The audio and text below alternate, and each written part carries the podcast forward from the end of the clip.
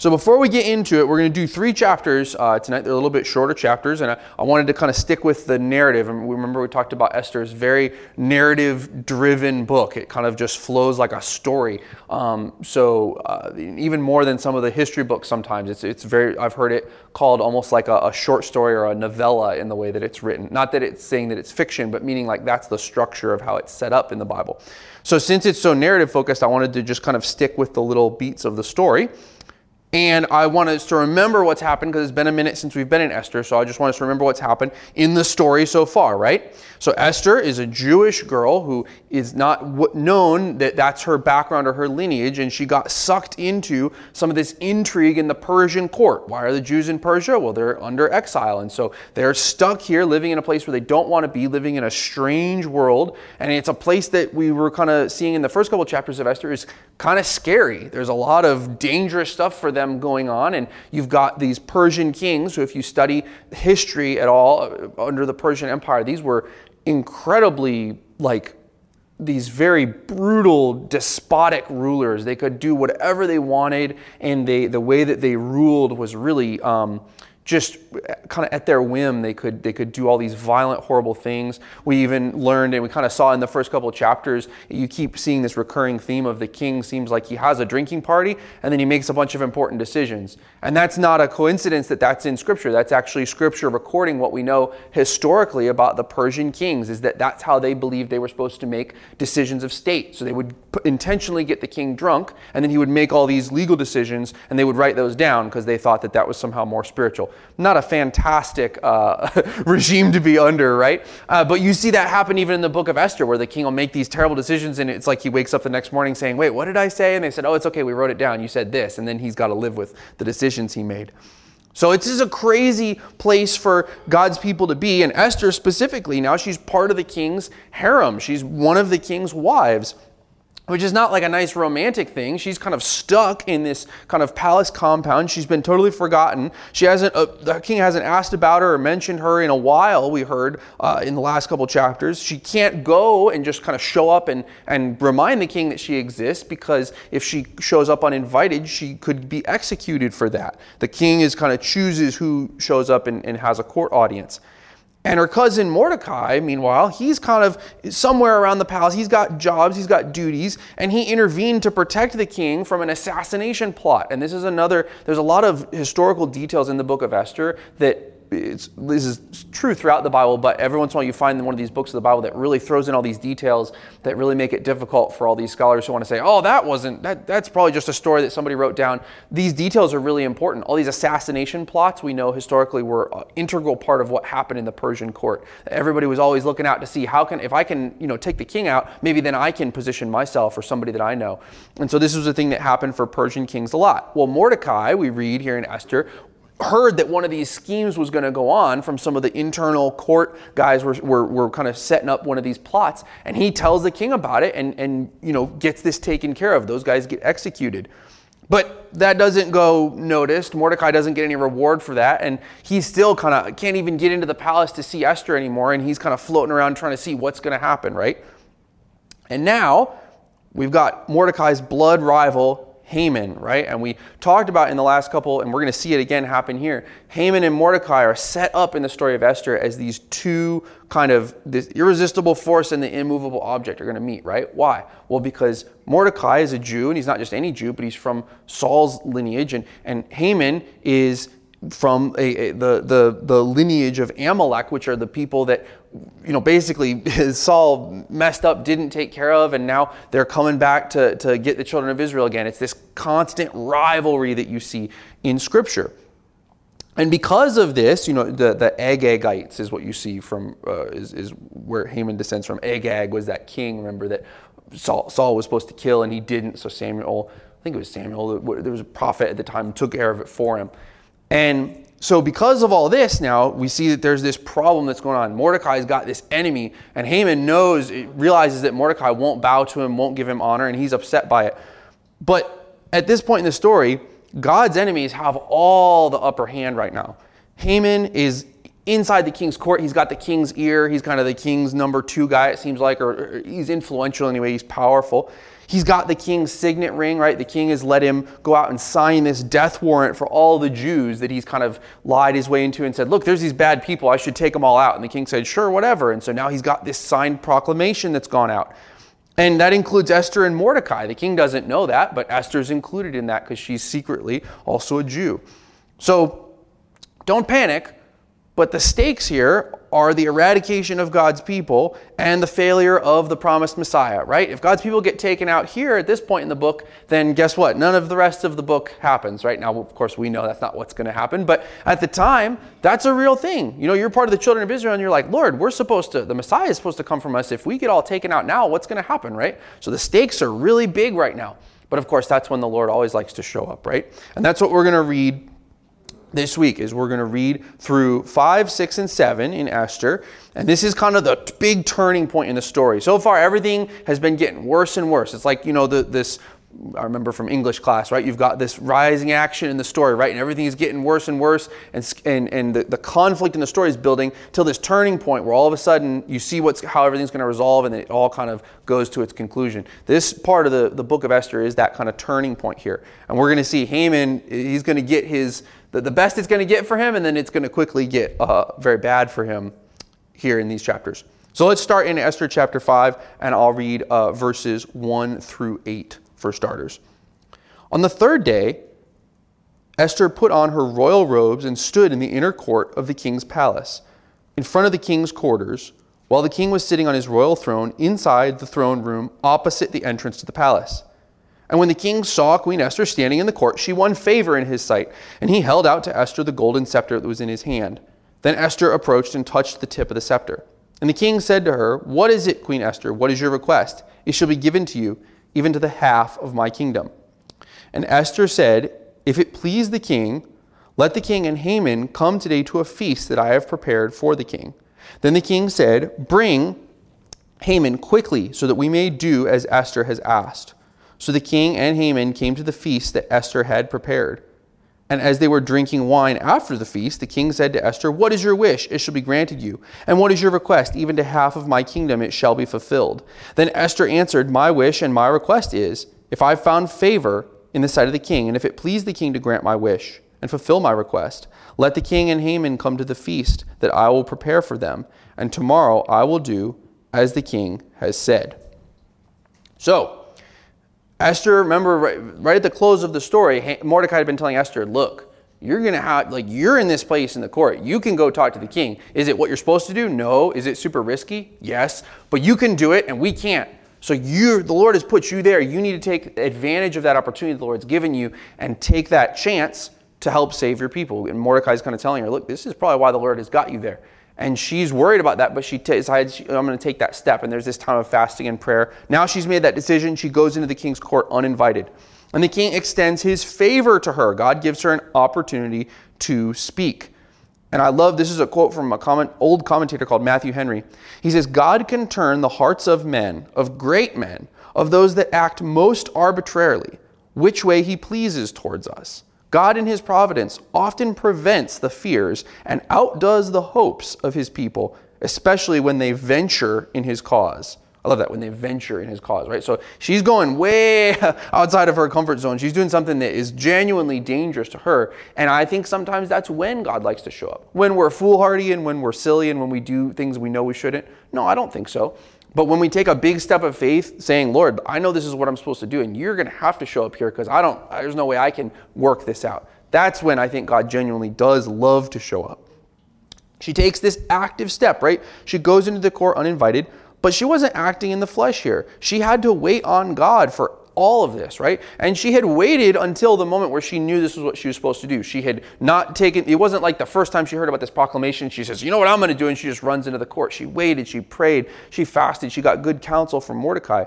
But then when she realizes this is what God's calling her to do, she does take this action, right? Waiting on the Lord, it's not always this passive thing, right? We say, I'm waiting on the Lord. It's kind of a, a thing that we say in, in the church. And that's there's nothing in the matter with saying it that way. That's how the Bible puts it. But you got to remember, that's not necessarily just, I'm sitting and doing nothing. What it means is, I'm waiting to hear what the Lord is telling me to do. And then once you hear that, then we take that action, right? We take that step of faith and we wait and see what the Lord is going to do from that point. And that's what she did. Throughout the book of Esther, we see that God's hand of providence, right? And this is like what we've read already in, in the book of Romans. We were just studying this, right? God, Tyler was talking about how God uses the actions that we take to work out his plan that he has, right? He can do both of those things. He can have us take these steps and actions he's asking us to take to respond to him in obedience, and then he uses those to accomplish his will, his perfect will. Both of those things can happen. And God is doing that. He's working out these things, even when he isn't directly visible or we can't even understand what's going on. And we're going to see that throughout the book of Esther. We mentioned maybe towards the beginning that you're not going to see God's name in the book of Esther, which makes it kind of unique in the Bible. And sometimes people have even said, yeah, I don't, there were some people that in, in a long time ago used to say, yeah, maybe Esther shouldn't be in the Bible because God's name isn't even in there. But here's the thing, can't you see what God's doing all through the book of Esther? Of course you can, right? And so a lot of times it's like that in our lives, right? There are things where you you only notice that God was doing something when you look back and you see, oh, God did something, or oh, God kept me from doing something, right? Or God protected me there. And you don't maybe even know that in the moment. And that's the same way. God is constantly directing and guiding the lives of Esther and Mordecai and his chosen people, and he's doing the same thing for you. Exodus thirty-three seventeen says, "And the Lord said to Moses, this very thing that I have spoken I will do, for you have found favor in my sight, and I know you by name." It's the same kind of thing as what the king gives to Esther, right? This idea of favor. It's the king looking at you and saying, I like you. I'm going to give you the thing that you're asking for. I could say no if I wanted to, but I'm going to say yes because I want to, right? And that's what God is giving us, right? God gives us his favor because we're his kids. That means that when we do the things that God asks us to do, he's there protecting us and taking care of us and helping that thing that we're reaching out our hand to in faith, saying, I think this is what God wants me to do. And God is bringing that to, to fruition. He's taking care of that for us. Because God decided to place his favor on you through his grace, you're walking around the world, in a sense, kind of with his signet ring, you know, kind of like what Haman had. Haman, the king says, go out and do it. Here's my ring. You go, whatever you say, whatever you put this ring on, that's going to be what I say. And God does that for us in a sense, right? The Bible talks about how we have an inheritance with Jesus, and there's all these blessings that we have in that. Now, you can get excited about that, and you can start using that because you desire things in the flesh, and, and say, oh, that's right, I, you know, I'm walking around with Jesus' favor, and that means I can do this and that. Okay. This isn't about being rich or famous or just having, like James says, have all these things to spend them on our pleasures. It's so much more important and holy than that. God has set you apart, right? And he's promised providentially to ensure that you're going to be able to carry out his will for you. And that means lots of different things. That means sometimes he's protecting you from bad things that could happen to you. Sometimes he's allowing certain horrible, hard things into your life because he knows his will for you and he's taking care of you and he preserves you through those things. Sometimes it means that he's got good works, the Bible says, that he's laid out for you to do, and he makes sure that he protects you and lets you have those opportunities, and then he gives you the strength to do the thing that he's asked you to do, and then he brings victory out of that. He does all those things for you. We're going to see how all of these little coincidences, right? There's no coincidences with the Lord, but we feel like that sometimes. We say, huh, that's funny how that just happened, and then we keep going on, right? But God's, God doesn't see things that way. That's not how God works. And all these little coincidences and chaotic kind of insane stuff is going to be happening around Esther and Mordecai. And it's like those little things are the medium that God is using to create this masterpiece that he wants to make out of his people, right? We just look at it and we're like, ah, it's just a mess, you know? Have you ever gone into maybe... you know somebody who's an artist or they do kind of some sort of craft work, right? Like my grandpa, he worked with wood. He was a woodworker and he had a wood shop and had a business for a long time. And you would go into his shop, and if you're if you go to his shop in the middle of something, it's a mess. There's stuff over here and there's seventeen tools out, and this is this is broken because he tried it once and now he's doing it a different way. And if you didn't know, you didn't understand what he was doing, you just go in there and you say, that doesn't look right. He's just making a mess, right? But if you watch the end of the process, he cleans everything up and puts everything away, and he's just got a thing that he's made. And you're like, oh, that's really cool. Look at that, right? But you can't get there without all this other stuff happening. And a lot of times that's what God is doing in your life. All this stuff that feels so chaotic to you and so stressful, and you're like, I don't know, Lord, I just, I can't, I can't control these things, and I'm, I'm totally past the point where I can manage it all. That's the stuff that God's using to make the thing that he wants to make. Right? Because God can control it all. God's not stressed out about your life. God's not sitting up there saying, there's just too many moving parts that I've got going here and I don't know what I'm going to do. That's not how God feels, right? That's how you feel. But we've got to learn sometimes to give that feeling to the Lord and say, look, I'm going to allow myself to experience the Lord's peace in the middle of this stuff. I'm not going to wait for this stuff to be done, right? I don't know about you guys, but I've experienced in my adult life that there really isn't a time where all the stuff stops. Right? You can keep waiting for that if you want, but there really isn't a point at which you're like, there, now everything's fixed and it's all perfect and I can just enjoy peace. No, you got to kind of grab onto that in the middle of all that stuff and enjoy it anyway, because that's what the Lord has said he wants to give you, is peace in the middle of all that stuff, right? Not as the world gives. So we're going to see that that's what starts to happen through Esther and Mordecai's life. She's in the middle of some scary stuff right now, but the Lord's starting to create this little place, this almost like this protective little shield around them, no matter what's going on, and the Lord starts doing stuff in there. So she uses this chance. She asks for the meeting. Now she's going to, at this banquet now, she's going to open up this subject, right? And she's, look how she's being super careful about how she, how she kind of maneuvers this in, right? She doesn't just walk into the king's audience and say, you know what, um, your, your best advisor, your guy that you really trust, he's bad and you should listen to me instead. That's a, that might not be a good move. So she's being wise in the way that she does this, right? What does she know? She knows the king and Haman love banquets, right? They loved to party. They loved to get out there and just sit. And, and this is what they would do, right? They'd have these banquets, these feasts. They'd drink wine. And all of this stuff would go on. And that was how they kind of did their business in the Persian court. So she says, look, these guys love to just hang out, do nothing, talk, drink. Well, if I set up this kind of party and they come and they hang out and I, they relax and they're talking and they're laughing and they're just relaxed, maybe that's when I can kind of open up this really difficult topic, and the king will be in a good mood. He's not going to be just sitting on his throne, having a hard day, dealing with all these issues. He's going to be at this kind of relaxed setting. So she thinks about that. Now this is setting up, and we've already seen this in Esther, but there's so many funny, like, reversals and, and just really humorous stuff in the book of Esther. And one of the things that you see in the book of Esther is there's all these, like, um, contrasts that they get set up. So there's this reversal that's going to happen where Haman is going to go from drinking with the king. He's happy in the previous chapters, right? He's been, everything's been coming up Haman. He's been doing great. And there's this huge reversal where he's going to go to being really sad and then even worse. And then Esther and the Jews, right? They go, last chapter, they were fasting and they were praying and they were really worried. And by the end, in fact, in the next time that we go to Esther, they're going to be the ones celebrating, having a fantastic time, while Haman and his his team are not doing so well, right? So there's this big switch that happens, and there's you're gonna if you look carefully, you're gonna see kind of almost th- this humor and this satire that's in the Bible as well, where God is showing, look, this is what I do, right? My my people win, and my enemies get embarrassed. That's how I like to do things, right? And it's kind of you'll see some funny elements of that as we read. So she's gone. She's gotten this advice. And now she kind of is finessing a little bit, right? She's like, look, I'm not just going to pop this question right now. I'm going to wait until the king is in a place where I think that the Lord is, is opening up this door, and then I'm going to take that opportunity. She and Mordecai have faithfully refused to use sinful methods, right? Remember, they're in the middle of this just absolute, like, dog pit in the Persian court. Like, just everyone is out there doing everything they can to be on top, and they're being violent and just playing dirty and scheming to, to take each other out. And there's got to be huge temptation, right, for them to say, all right, listen, like, it's the law of the jungle out here. You know, we got to take care of ourselves. It's every man for himself. Like, look, this is just what we got to do. But they didn't choose to do that. They didn't use the world's methods. But she is going to be wise as a serpent. She's going to make sure that she gets the king in a good mood. She's going to take every opportunity that she has, right? She's not being foolish, but she's also not choosing to, to take up the arm of the flesh and do things in the way that everyone else is doing them around her. So she brings them to this first banquet, right?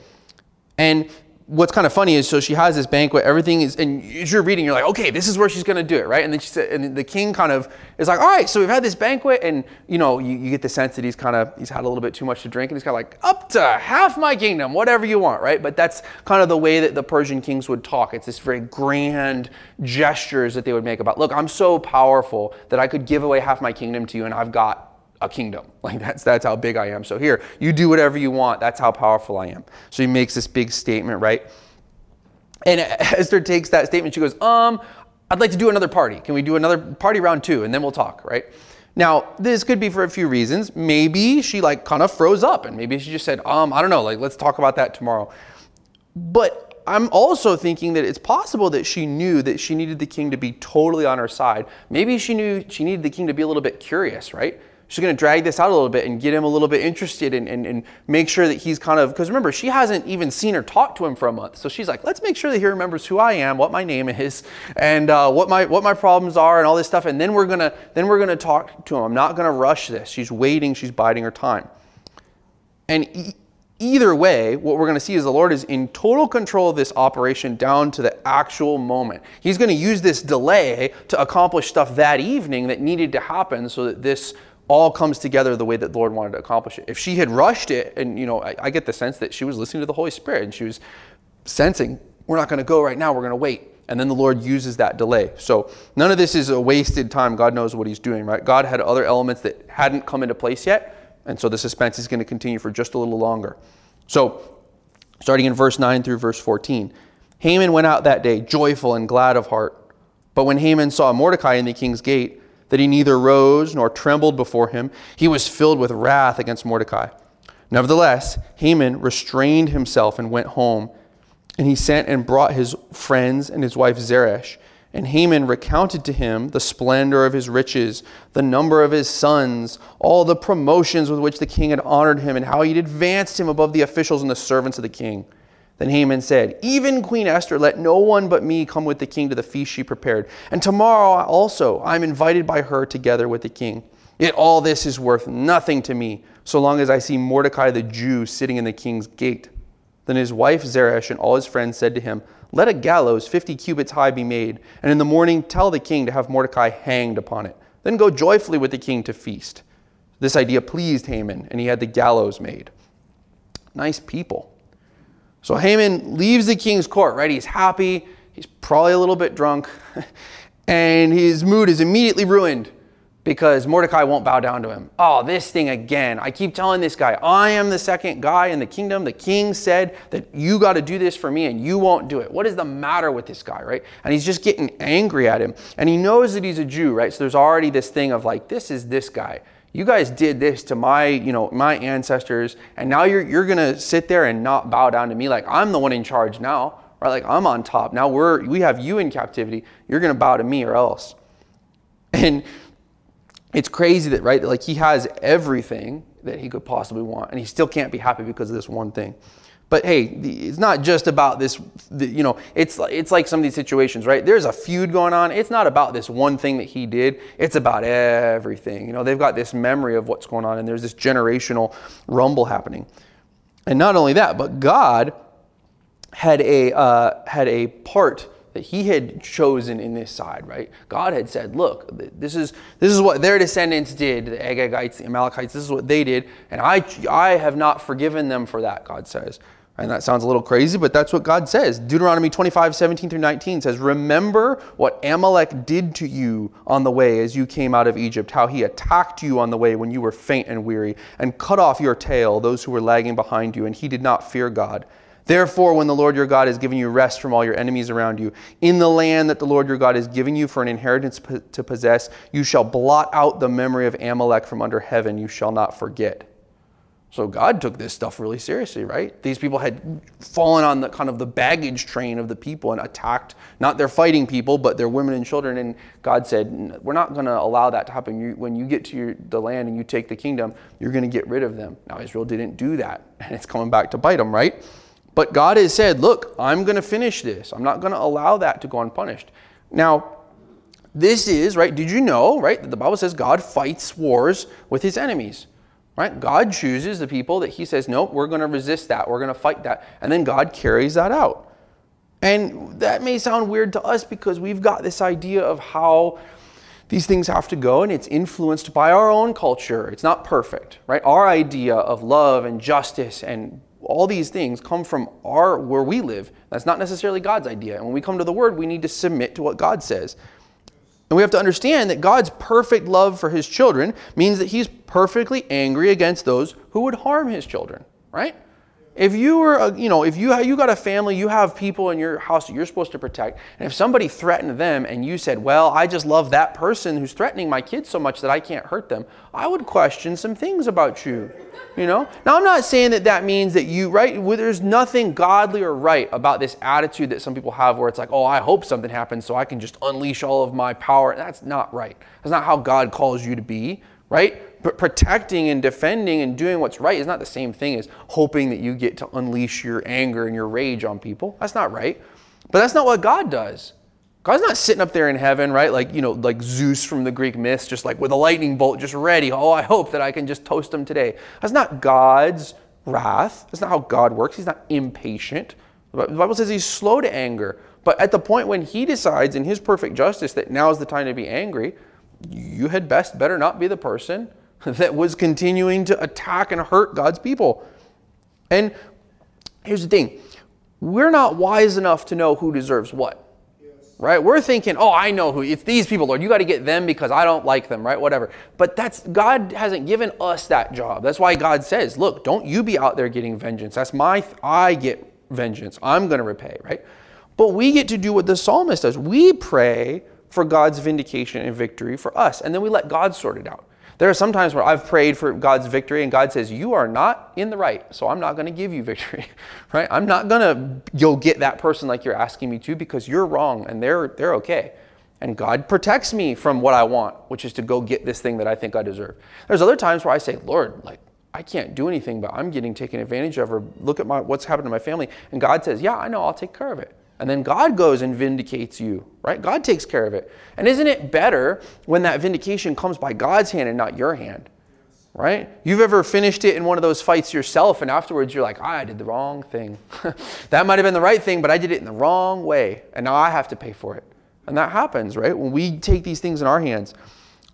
But look, look at the contrast that you're going to see between Haman. Haman's out there and all he wants is to get his, and he's going to do whatever it takes to get it. He's going to use every advantage he has. He's going to twist every, he's going to say every lie, take every, you know, whatever it takes.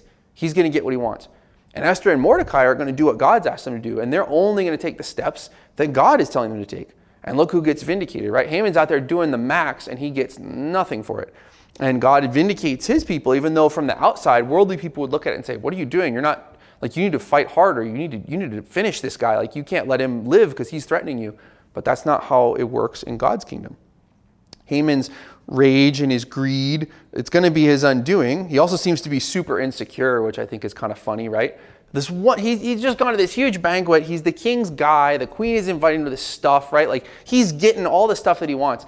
And he gets one thing that doesn't go his way, and he goes home and he pouts and he, com- he b- brings all of his friends and says, listen, you just need to understand I'm super important and I'm really awesome. And, and like he, it's like he literally lines up all of his like little accomplishments in his trophy case just so his friends can be like, oh yeah, you're great, right? That's how hurt his, his little pride was. It's so funny.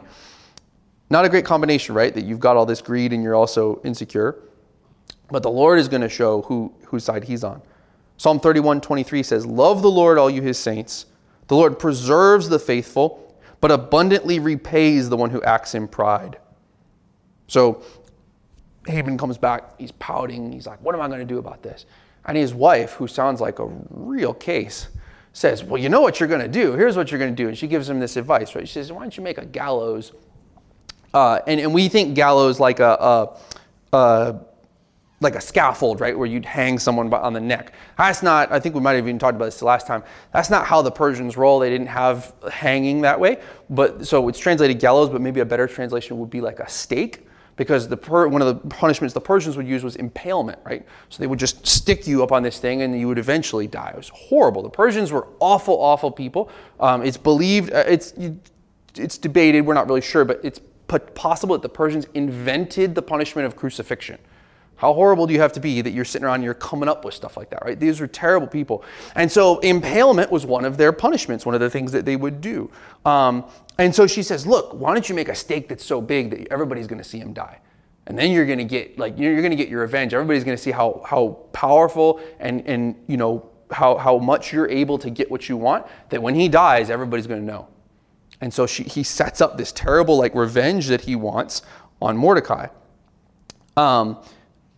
Now, at this point, right, you're reading this story and you're getting to see kind of both sides. That's the kind of cool part of the book, is you're seeing everything that's happening and you're like, oh no, Mordecai, like, what are you going to do? But Mordecai doesn't know this is happening, right? Mordecai's just like, oh, I didn't bow to him. He seemed like he was angry. He's always like that. And he, he goes home. He doesn't know that there's this plot going on, right? He knows about the big decree that, that about all of God's people, so he's worried about that, but he's not even aware how bad it could get. Haman has the ability to do this, right? He's just shown that. He, if if the king would sign off on this decree to kill all these people in the kingdom, how hard is it going to be for Mordecai to, or Haman to say, you know what, uh, also your guy Mordecai, I want to get rid of him. Like, not difficult. Haman can get this done.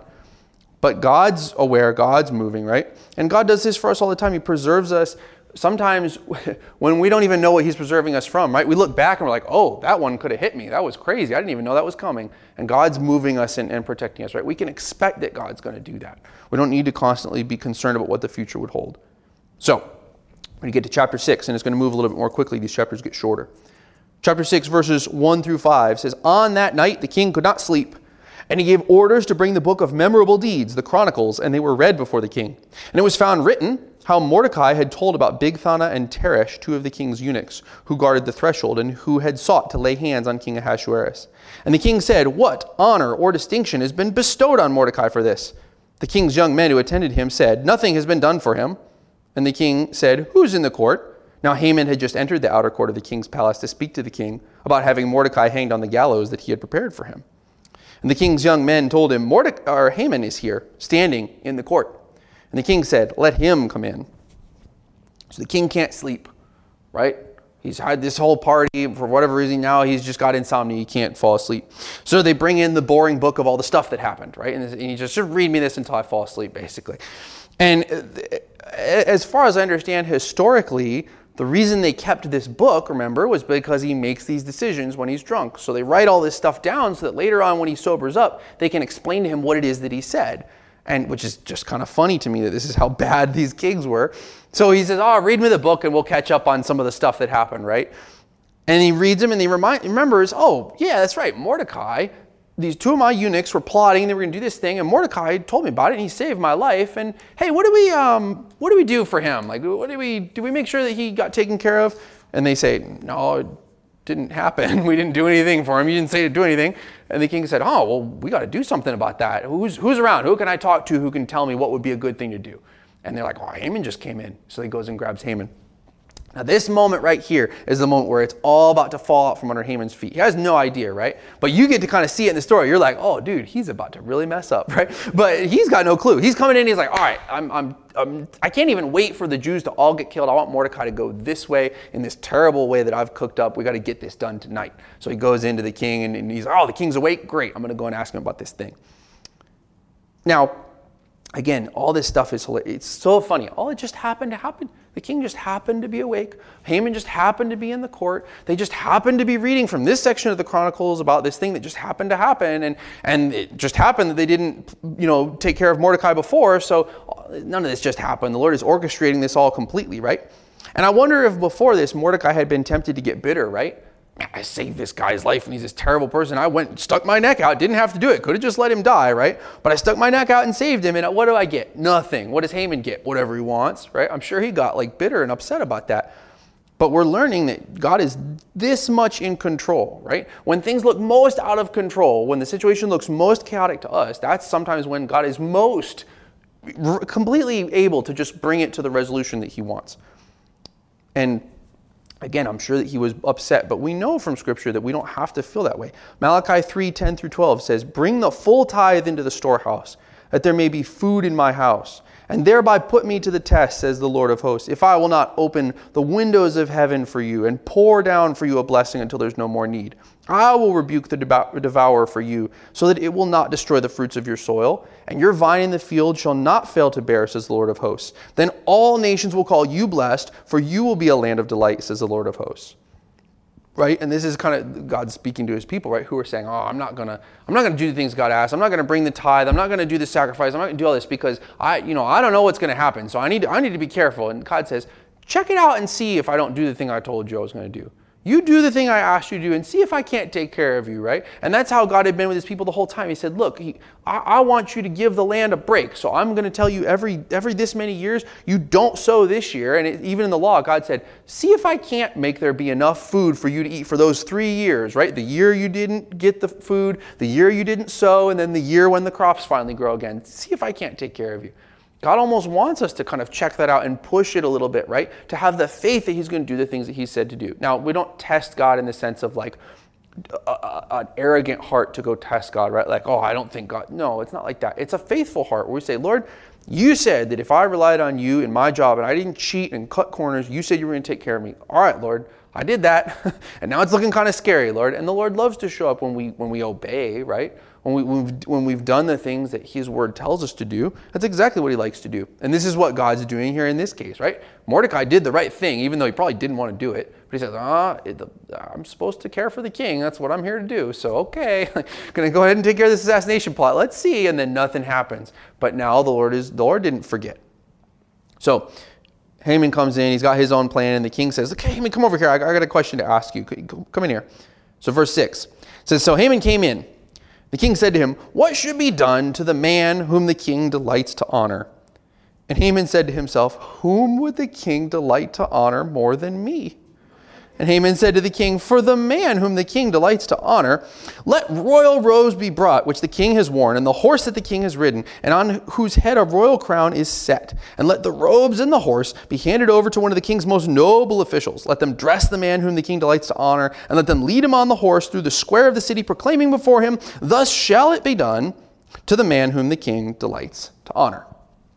So, now, he's... He, now, because it's something about involving his own honor, he gets sidetracked from his murderous plot to kill somebody on a stick, right? He says, okay, well, let's take a minute. Let's fix this. The king delights to honor somebody. It's definitely me. So let's come up with the best possible thing that I can think of that's going to honor me. What would I like? Well, I would love it if I get paraded in front of everybody, right? Because I really love to have everybody paying attention to me. I would also love if when that happens, I, I look like the king and I'm dressed and all that. Like, it was all these honors that you typically wouldn't give to anybody else. And so he's really just going for broke. He's saying, do all this stuff for me.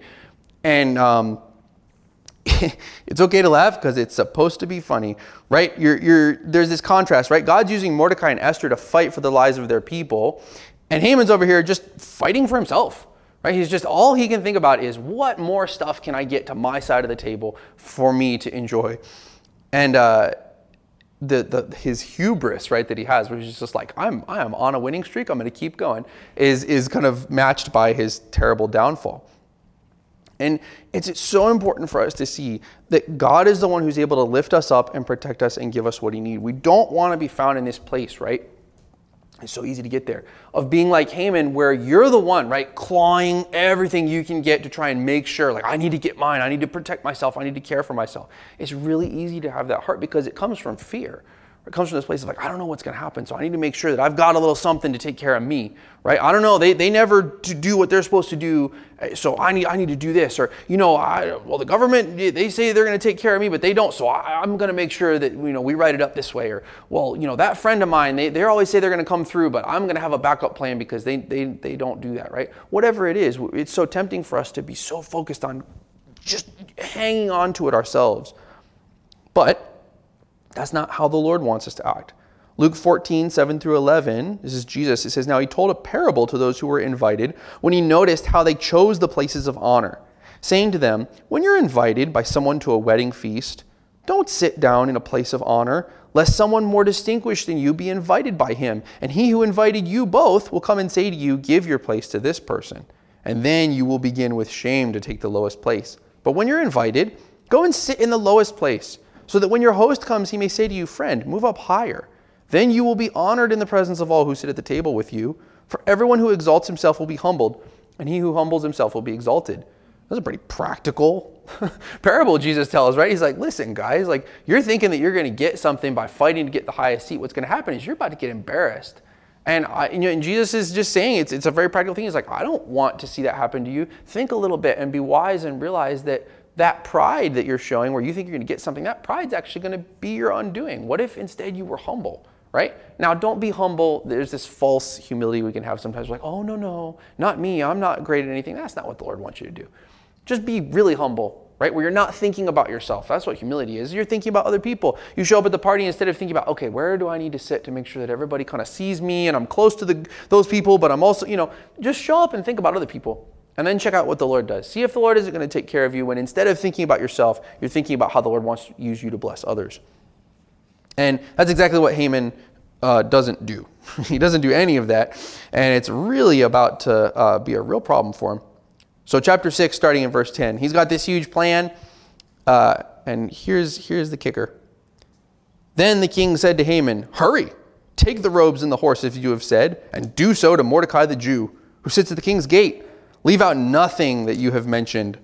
So Haman took the robes and the horse, and he dressed Mordecai and led him through the square of the city, proclaiming before him, "Thus shall it be done to the man whom the king delights to honor." Then Mordecai returned to the king's gate. But Haman hurried to his house, mourning and with his head covered. And Haman told his wife Zeresh and all his friends everything that had happened to him.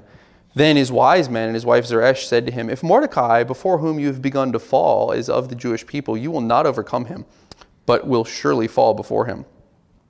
So, God chooses to honor Mordecai and humiliate Haman. It's a complete reversal, right? Up to this time, everything's been going his way, and this is the last time anything will go his way. Every, immediately, everything shifts, and now it's just this one big frantic, headlong rush until really bad stuff happens, right? He just, he, he is out of control of the situation, and he never gets the momentum or the, the initiative or the advantage back again from this point. And, you know, there's a part of us, and we have to be careful, right? Obviously, we don't ever want to, the Bible says we don't want to desire the, God, God doesn't desire the death of the wicked, the Bible says, right? So we shouldn't have that heart of like, oh, somebody's going to get him. That's, that's bad. The Lord's going to fix that in our heart, right? He's not going to allow us to have that kind of heart. But there is this part of, of how God has made us, right? Where we look at people who act this way, and we know that it's just that they get that comeuppance, right? We know that that's right, that the Lord is going to take care of that. You know, maybe you have a favorite kind of like internet video. Do you have, everybody has this, don't pretend you don't, right? You have one kind of internet video that's just like, if you need to laugh or it's something that's interesting to you, you go to that thing, right? Some people like, I don't know, the, the cool videos of somebody building something and it's so satisfying. And some people like the videos of somebody doing something dumb on a jet ski and it's funny or whatever, right? Now I like, the videos that I like is very specific. I like a specific uh, type of edited video that you get sometimes where it's a video of two different moments in the life of like a boxer or a mixed martial arts fighter, and they always edit them together. It's really satisfying. The first moment is right before the fight, right? Maybe it's in the ring where they're tapping gloves, maybe it's at the pre-fight interview or the weigh-in, and one guy is being really professional, just being himself, doing his thing. The other guy is being a terrible person. He's talking loud, he's cursing, he's doing all this, he's riling people up, he's just acting out, being the fool. And he's doing all this, talking a big game, saying, "I'm just going to absolutely take you apart." The other guy's just standing there being real quiet, just being himself, doing nothing, right? And then they always, they edit these nice little videos. It's about thirty seconds long. They cut to the moment in the ring where that guy who's talking a huge game gets absolutely lit up. Just ragdolls onto the canvas, and the other guy stands there and goes back to his corner and takes care of his business, right? That's, that's what I came to do. That's what I knew I was going to do. Now, what? There's part of us that just loves that, right? We see that moment where it goes from, yeah, you you were talking a big game, but that didn't really help you when it really came down to it, right? And there's a, there's a satisfaction that comes from that. I think the reason is that there's so many times in life that we don't always get to see that, right? You, maybe it's something that you've even suffered in your life where you you you know somebody that's like, "Lord, I know this person's doing not just stuff that makes me upset or unhappy, but really awful things, and I'm not getting to see the judgment or the, the the the satisfaction that I want." You know, you can think of this, you know, maybe you spend a little bit too much time thinking about the scenarios of how you want it to come around, right? But you don't see those in, in life always. But we have to remember that the Lord is taking care of us in those moments. Luke twelve, thirty through thirty-two says, "For all the nations of the world seek after these things, and your Father knows that you need them. Instead, seek his kingdom, and these things will be added to you. Fear not, little flock, for it is your Father's good pleasure to give you the kingdom." Right? So we're always thinking, Lord, like in our mind, in the worldly kingdom, we're looking at what's going on and we're saying, well, this is not happening. I'm not getting the thing that you promised me to have. I'm not getting what I want or what I think I need. And they're getting everything, right? You read through Psalms and David's like, "Lord, why do the bad people get all the good stuff?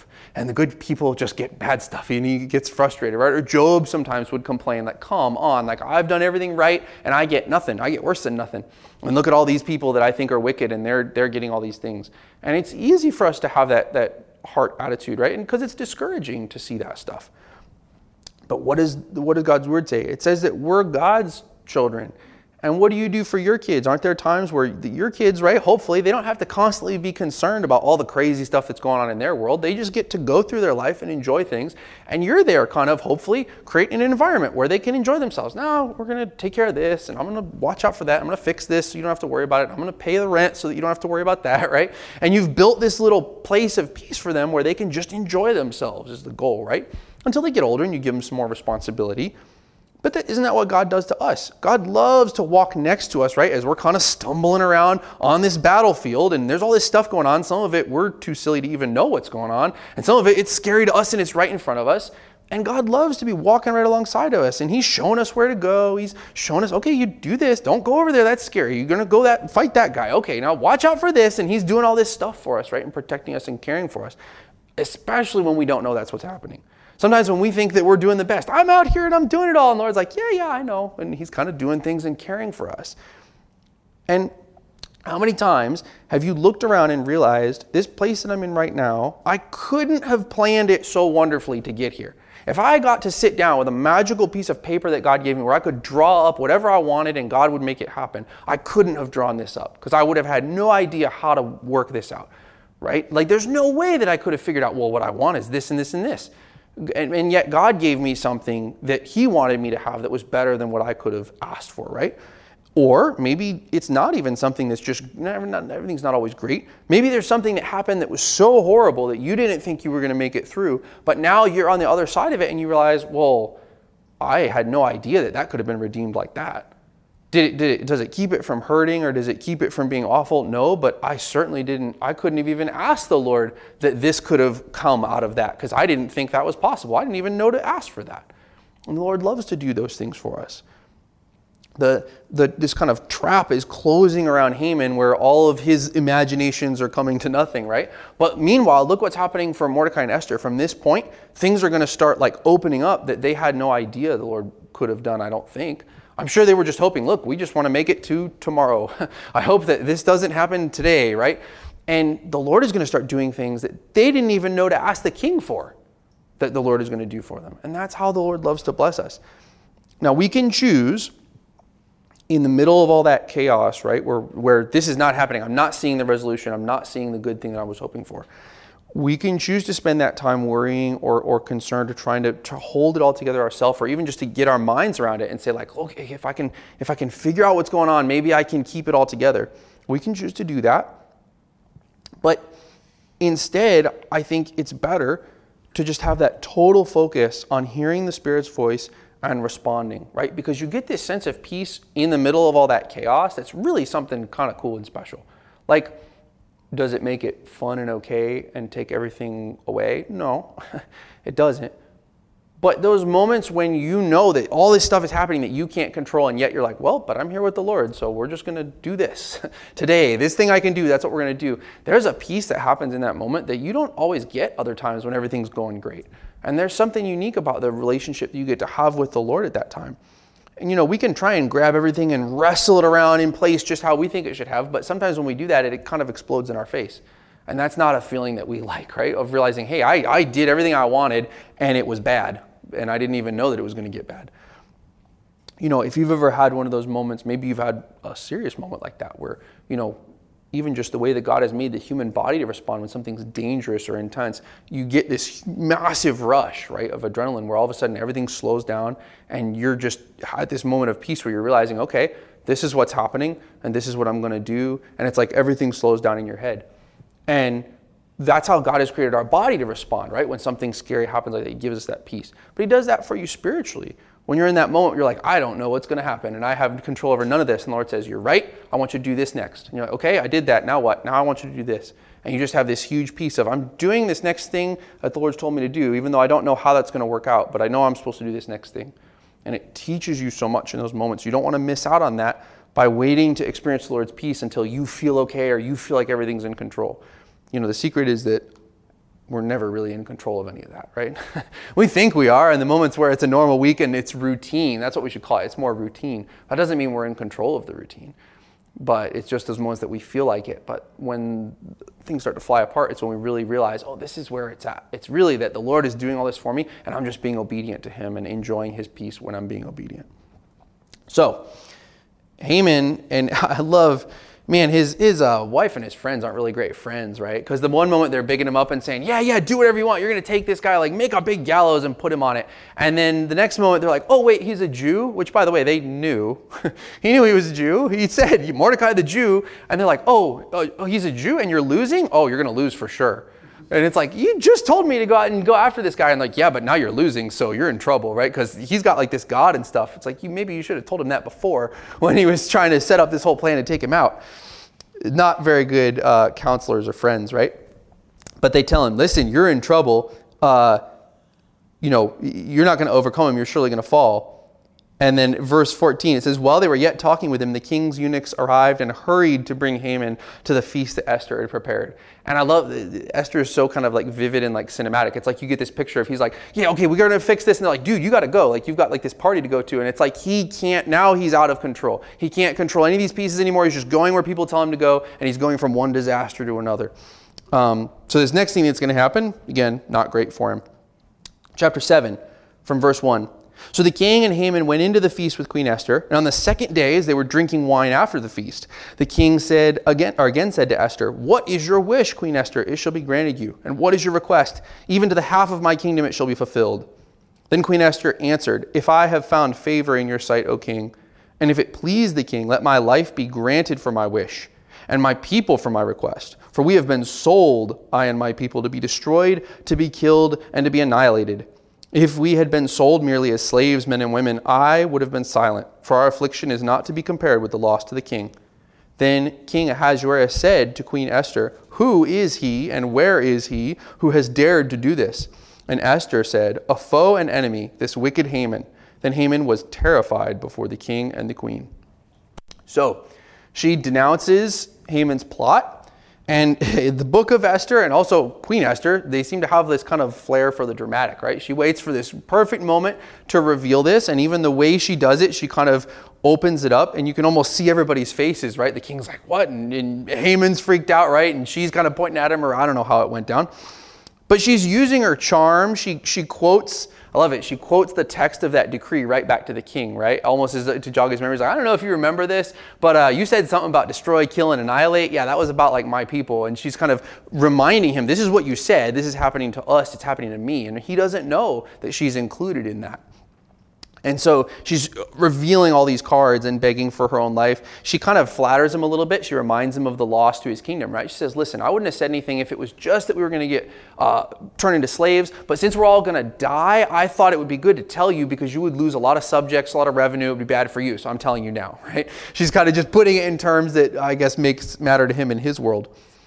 So she's denouncing Haman's plot. It says that the king is outraged, and we know that he's a dangerous man when he gets angry. Right? When he, we, and I want, it's really important. The king doesn't come out of this like, the king's not a hero in this. He's a horrible, wicked guy who does horrible, wicked stuff. And the Lord is just turning his heart wherever the Lord wants to put it. But he's a bad dude. And when he gets upset, when he gets drunk, when he gets angry, when he feels like his pride is hurt, he does bad stuff. Right? He banished a queen. He's decided in a in a in a moment of just ah sure whatever to to destroy a whole group of people that he doesn't even know the details of just because Haman said so. He's not a great guy, and so as soon as I'm sure as Haman sees that he's angry, Haman knows that he's in trouble because Haman's seen this go down before. He gets drunk, he gets angry, and somebody gets in his way, and it's not good for that guy. And Haman knows that now that's going to be him. And I think it's not just the. Uh, It's not just the anger at realizing the plot, but I think some of it is almost his pride too. It's like, this happened because it was my advisor that duped me, got in close with me and used his relationship to me to get this thing and almost was going to kill my queen. Um, and so it's like his pride is hurt that he got taken advantage of this way. And now Haman is totally terrified, right? This is the moment that, what's amazing about this is the king realizes Esther is a Jew, but this is the moment Haman realizes Esther is a Jew. And and so Haman's all of a sudden like, well, I didn't, that's not what I meant to do, right? Like I, I was going to take care of these people and Mordecai, I didn't know that that had anything to do with the queen. And now he realizes that he has really made a bunch of mistakes. He hadn't kind of bargained for this. And this is why Esther is, is, you know, it's not just her wisdom, it's supernatural wisdom the Lord gave her to expose the plot this way, right? You got to remember, we're in the Persian court and this kind of stuff goes down all the time. And she knows that Haman is a devious guy, that he's a liar, that he's a murderous guy, that he's going to do whatever it takes. So she's got a tiger by the tail now. She knows she's got to reveal this, but the way that she does it, what, what's going to happen? She's going to go confront Haman and say, hey, I know what you did. Well, he's going to get her killed, right? He, he's, she has to do it in such a way that every, all the cards have to go on the table at once so she can be in the room with the king and Haman, so that Haman can't do anything, that now he's in the room and this is all revealed, right? She's she's protecting herself by revealing it in a way that both of them are there so that she's not going to get hurt by the blowback of what happened. She's kind of trying to set this up so that she can be protected, right? Because she knows it's like, you, yeah, you have this piece of information on Haman, but that could go right back at you if you're not careful. So she's, the Lord is kind of setting her up for this protection that she needs to be able to reveal this because she's in a dangerous spot still. Um, And even with Haman's downfall, the, the, it's not going to fix all the problems we're going to read. So starting in verse seven, the king is furious. The king arose in his wrath from the wine drinking and went into the palace garden. But Haman stayed to beg for his life from Queen Esther, for he saw that harm was determined against him by the king. And the king returned from the palace garden to the place where they were drinking wine, as Haman was falling on the couch where Esther was. And the king said, will he even assault the queen in my presence in my own house? As the word left the mouth of the king, they covered Haman's face. Then Harbona, one of the eunuchs in attendance on the king, said, moreover, the gallows that Haman has prepared for Mordecai, whose word saved the king, is standing at Haman's house, fifty cubits high. And the king said, hang him on that. So they hanged Haman on the gallows that he'd prepared for Mordecai. Then the wrath of the king abated. So Haman knows that this is his last play, right? And he's desperate. Remember, when he's desperate, desperate people are dangerous, right? You don't know what he's going to do, and the king knows that, and you get, I don't want to read between the lines too much, but you get the sense that the king's like, I need to take a walk. I've been drinking. I'm compromised. I'm angry. I need to take a walk for a minute, clear my head, and come back and we're to get this fixed.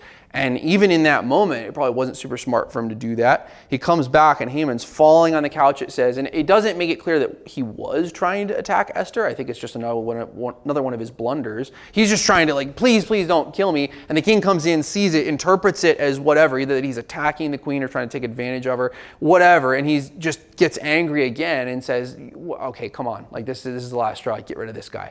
Um, and, and that's kind of the final straw. All of this scheming, all this plotting, now he's destroyed himself, and it's kind of all been through his own plans that has been his own comeuppance. Psalm seven, or uh, Psalm chapter seven, starting in verse twelve, says, if a man does not repent, God will whet his sword. He has bent and readied his bow. He has prepared for him his deadly weapons, making his arrows fiery shafts. Behold, the wicked man conceives evil and is pregnant with mischief and gives birth to lies. He makes a pit, digging it out, and falls into the hole that he has made. His mischief returns upon his own head, and on his own skull his violence descends. And that's exactly what happens, right? Down to the exact way that he dies, right? He's, they cover his head, which is kind of like, just like in the movies, right? They just kind of get him ready for execution, basically. They're like, well, that's it, right? And everybody knows. It doesn't say the king even gives the order. Everybody's like, hey, you better, um, this is, you know, that's what's going to happen to him. And I love these, you know, got to remember, this is a savage, dangerous, petty environment. And one of these eunuchs, right, who've been trouble for the king before. Remember, he had these eunuchs that were close to him, and Harbona is one of them. He's one of these guys, I believe, in the beginning, who's one of the closest eunuchs to him. They're these court advisors, these kept guys that just hang out in the court and intrigue and do all this stuff. A couple of these guys tried to kill the king, but this is one of the guys who, he's still made it, he's still loyal to the king, and he sees what's going down, and he sees this opportunity for this kind of sick joke, basically. And he kind of, I love how he just, it's supposed to be humorous, the way he just kind of ventures this stuff. He says, hey, you know, I don't know if you're aware of this, but Haman made this big, huge gallows, and he was going to hang Mordecai on it. I'm just going to leave that there. And then he just kind of leaves it, and the king says, oh, yeah, that's a good idea. Hang him on it, right? The, the eunuch's just kind of sliding this information across the table, and he knows what the king's going to do with it. Um, there's not heroes in this story except for God and his people. This was an environment with constant plotting and violence, and God has preserved them so far through dozens of these little tiny miracles, some of which they might not even be aware of yet, right? Maybe when they looked back, they kind of ch- exchanged stories and said, oh, I didn't know that that's what happened then. That I wasn't even aware that was going to happen. And they're seeing what the Lord has done. But so far, they're just kind of going from moment to moment while this chaos happens around them and trusting that the Lord is going to be getting them through it. So That's kind of the thing that we can learn from this, right? Matthew ten twenty-eight says, "Do not fear those who kill the body, but cannot kill the soul. Rather fear him who can destroy both body and soul in hell." And, you know, we're always so tempted to look at the circumstances in our life and think that they're somehow different, right? Well, this time you don't understand. This time it's a it's a directly elected bad president. That makes it different. Oh, come on. It doesn't, right? It isn't different. When Jesus was saying, hey, don't be afraid of people who can kill the body, he was talking to people who had people in their life who could and would kill their body. You were talking to people who were under direct Roman occupation and they hated it. It made them angry and they saw it every day. They couldn't go to the temple without seeing the Antonia fortress up there looking at them all the time and reminding them who was boss, right? And Jesus said, don't be afraid of those guys. Be afraid of God. Those guys can't do anything that can really change your eternal destiny, but you need to be worried. You, you reverence God, you fear God, and God's going to take care of all this stuff. And if he could say that at the place where they were, then surely we can say that in our moment, right? Of all the things that worry us, right? Our, whatever is going on in our life. I don't know. You know, the, we all, I'm sure, at some time in your life, right? You've got this one thing in the back of your mind, no matter what's going on. It's like a bad tooth, right? Everything's fine, but I just can't touch that situation right now because it's not good. And whatever that situation is, that's something that God is, has said, hey, you don't have to be afraid of that. That's, I think, when we start getting ourselves into trouble. When, when we're, it's not just that the situation's bad or we don't know what we're going to do, but we let the fear kind of get in there and rattle around until we start making these actions and these decisions out of the flesh because we just want to get rid of the fear. If I just do this, then it's going to fix it. If I just, you know, I'm going to go tell them what's up and they're going to stop doing that. Or I'm going to go, I'm going to take this action. That's what everybody else does. That's how they handle it. And that it'll work for me. We're not, we're letting that fear for the situation or for other people rule us. It's tempting for us to start thinking about, well, if this happens, and then this happens, and this happens, and this is what could happen, right? And you start letting that fear drive you. And we want to get things back under our control. But Jesus says, no, if you fear the Lord and you realize that, look, the Lord is the one, right, who's on the throne, and that means that there's not extra space for me to be on the throne too. So if the Lord is on the throne and he's the one who's in control, then I don't get to be in control. I don't have to be in control. It's actually really great. Right? I tell my kids all the time, like, I love you guys, but I don't need a manager. Like, I'm, I got it. Right? I'll, I'll, I'll handle the drive. I know where we're going. Right? I know what we're going to eat, what we're going to do. I got it. You just hang out. And that's what God says to us sometimes. Like, look, I don't need you to tell me how it's got to go. I got it. You just be doing your thing. You be enjoying my presence. You be doing the things I've, I've given you lots to do. You go do those things. And you let me worry about that other stuff. Right? Now, because God sees things that we don't and he's caring for us in ways that we don't even know about, then we can trust him even when some of these things that we're praying for, that work isn't finished, right? So yeah, Haman's gone, but there's still a decree that says that all the Jews are going to get killed, and it's the law of the Persians, so you can't just say, oh, never mind, we'll undo that one. That's not how their law works. That's still going on. So there's still a lot of problems that are, that are still going on, and that's, there's still almost, you know, chapters of the book that are going to resolve the rest of that. So at this moment, I don't think, I don't think, you know, Mordecai and Esther said, oh, well, Haman's gone. Great. No worries. There was still all kinds of stuff going on, but this was maybe just one moment where they said, okay, well, I don't have to worry about that anymore. That was the scariest thing that I was thinking about. I was like, what is that guy going to do? He's totally un- off the chain. I can't control him. He's the one in charge and he can do whatever he wants. And now the Lord has just completely miraculously removed that problem in a pretty intense public way. Right? Everybody would, it's a big old stick and everybody would have seen him die. And that would have been a way that they would have said, okay, well, if the Lord can do that, if the Lord can take care of that enemy that I didn't know what I was going to do about, I guess I can trust the Lord to handle this problem, right? And that's how we have to move from these things in our life. There's so many temptations for us to say, yeah, yeah, yeah, that happened before, but this time is different. This time it's a big one. Or this time, it, that, that that was that situation or that kind of thing, but this is a different thing. But it's just, God's the same. Right? He's not confused. He knows what's going on. He knows way more than you know. He knows the next thing that you're going to be worried about when this thing's way back in your memory, right? When you've forgotten about it, he knows what's coming up next. So he's going to take care of that stuff for us. At this point, I'm sure Mordecai and Esther are learning that God had it handled, and we, we can trust the Lord the same way, right? I even just think about, just as we're closing, I just think about even being in here, right? Like, you know, this is something that we prayed about, and I'm not going to lie to you, there's some worry that goes along with a construction project, right? And we all were thinking, like, well, is it is it going to get done? And when is it going to get done? Will it ever get done, right? And and then we, but hey, while this was happening, praise the Lord, I'm finally learning just a little bit. I was praying about it, and I was concerned, and I remember the Lord was reminding me, look, You were worried about the next door space too. When that was a little tiny project compared to this one. And at that time, I was like, I don't know how this is going to get done. You know, how are we going to pay for this? And the Lord took care of that. And before that, we were worried about, well, how are we ever going to get out of the hotel, right? And the Lord took care of that. And at every stage you can see, look, the Lord has the things that we need. And He's going to give them to us at the exact time that we need them. Not before, right? Sometimes not at all before, right at the moment when we really need them. But the Lord's going to do that for us. He's going to take care of us. And as you start to have those experiences, do your best, honestly, like do your best to keep those in your mind so you can bring them back out again when the enemy starts attacking you with worry and, and fear and concern. Because that's the moment that you got to say, look, look, look, I would be worried about this. That looks really scary. But have you noticed all these cool things that the Lord's been doing for me? Yeah, maybe they don't look like this thing, but there's there's these things. Look at this stuff that God's done. And that that heart of gratitude towards the Lord, of remembering the things that the Lord has done, is what helps you when there is something the Lord hasn't done for you yet that you can be worried or even upset about. And it's it's that focus that we want to have of just looking back and saying, okay, but the Lord did this. I bet He's going to be able to do that too.